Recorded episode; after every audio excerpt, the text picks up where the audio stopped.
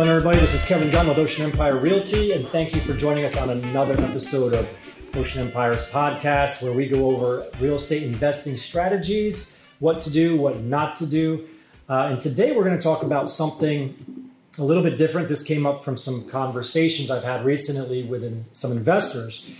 You know, and that's always that I'm always preaching to everybody about cash flow um, you'll hear me say that term over and over again. I, I, am all about cash flow. That is why I invest. Uh, but there's also a little hidden secret here in Myrtle Beach that I think a lot of people are starting to actually understand as well, and that's appreciation. So, whenever I talk to investors, as I've said previously, you know, we go through a, a strategy. Like, what is your strategy for investing? And of course, mine, as I've, as I've told many of you before, is strictly cash flow. So I, I expect to pay for a property. I expect to hold it for about five years. In that five years, I expect positive cash flow.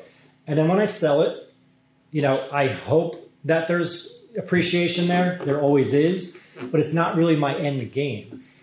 But the appreciation aspect of Myrtle Beach and our market is not something you can really ignore. Um, and I wanted to kind of dive in and show you how do, you can actually look at these properties and why Myrtle Beach is such an attractive market for real estate investors. So what I'm going to do is I'm actually you're not going to be able to see this, but we'll put up some screenshots on the podcast so you can actually see what I'm actually looking at.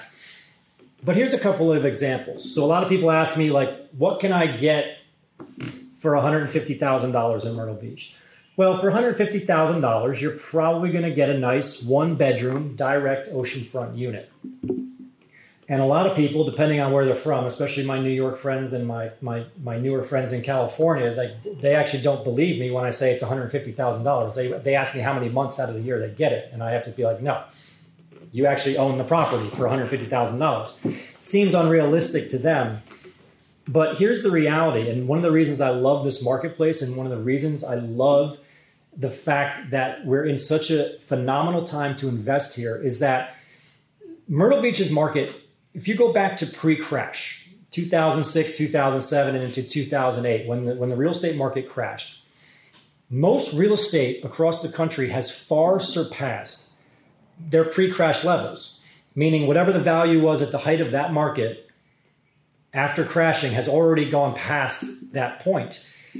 But the beauty of the Myrtle Beach oceanfront market is that it has not. We actually still have quite a bit of room based on what people paid for these back in 2005 and what they are still paying for them today.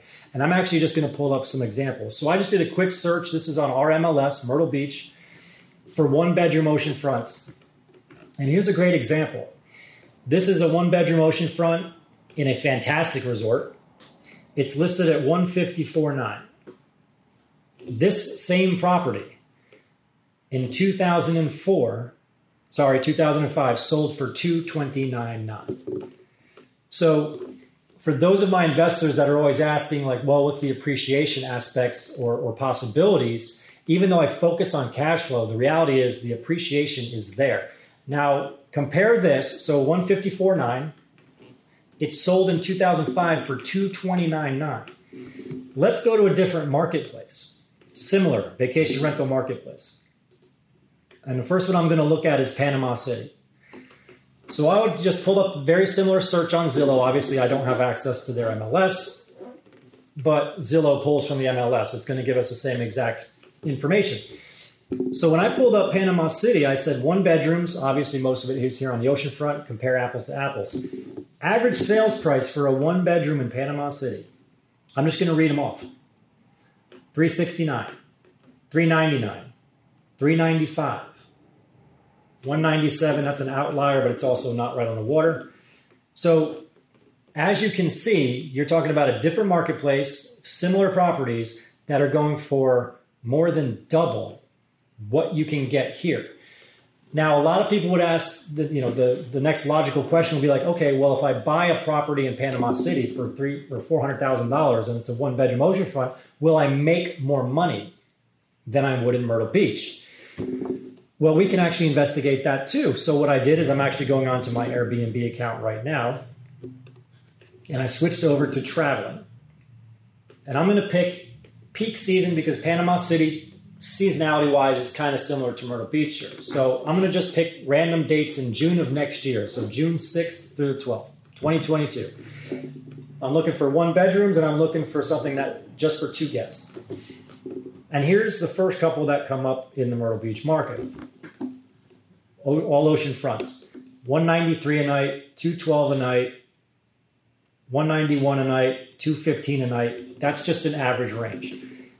Now what I do is if I actually go in and put Panama City, same parameters, 175 a night, 148 a night, 130, 179. And this is the crux of why so many people are starting to look at Myrtle Beach for investments. So here you have a market in Panama City. By the way, guys, nothing against Panama City.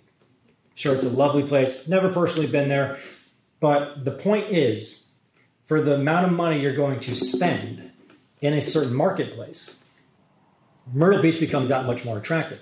If you're going to spend a third of the price and pretty much get the same results, if not better, on your cash flow, plus you have the possibility of appreciation, because here's the reality a one bedroom on the ocean, and again, I don't know the Panama City market. Um, if there's any agents out there that want to rebuff me, you can by all means call me. I would love to learn about it. But how much more can you honestly pay for a one bedroom that's only going to produce so much money in cash flow?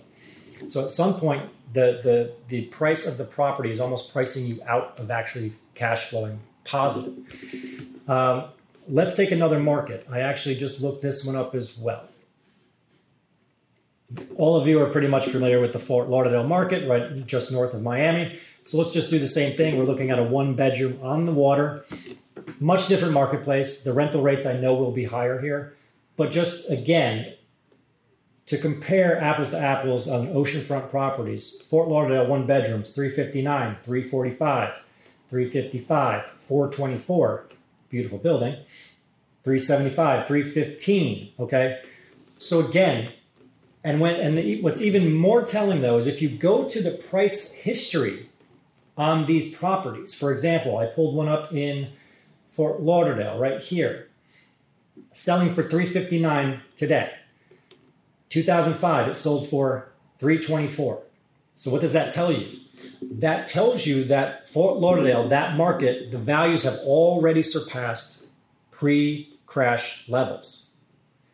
Again, going back to Myrtle Beach, this property sold for 229.9 in 2005, listed today 154.9.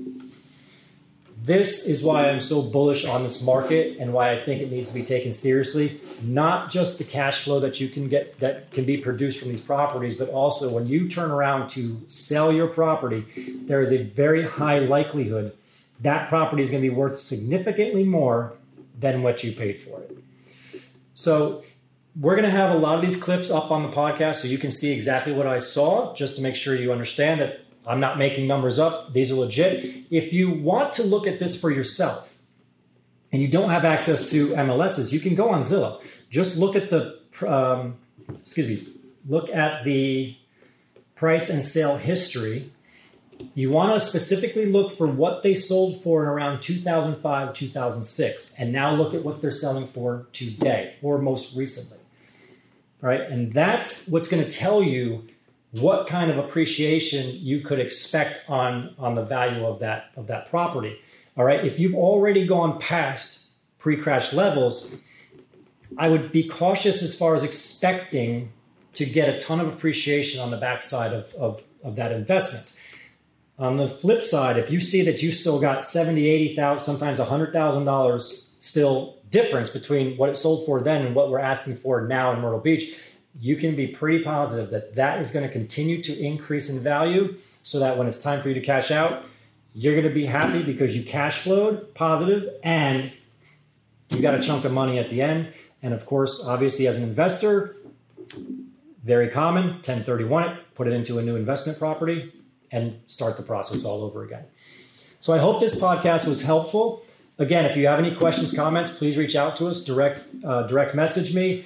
Uh, please like and subscribe to this podcast. We're going to continue to bring you content relevant to real estate investors, our market, other markets. It Doesn't matter to us. We just want to get people understanding how real estate investing works. Um, and again, research this stuff for yourself. By all means, always remember that you know before you should make any decisions, consult with uh, financial experts. But this, I cannot stress enough. This is why I do what I do in this market that I do it. There is so much untapped potential here, and I don't want anyone to miss it or come to me three years from now and say, "Well, you know, unfortunately, that opportunity has kind of gone." Right.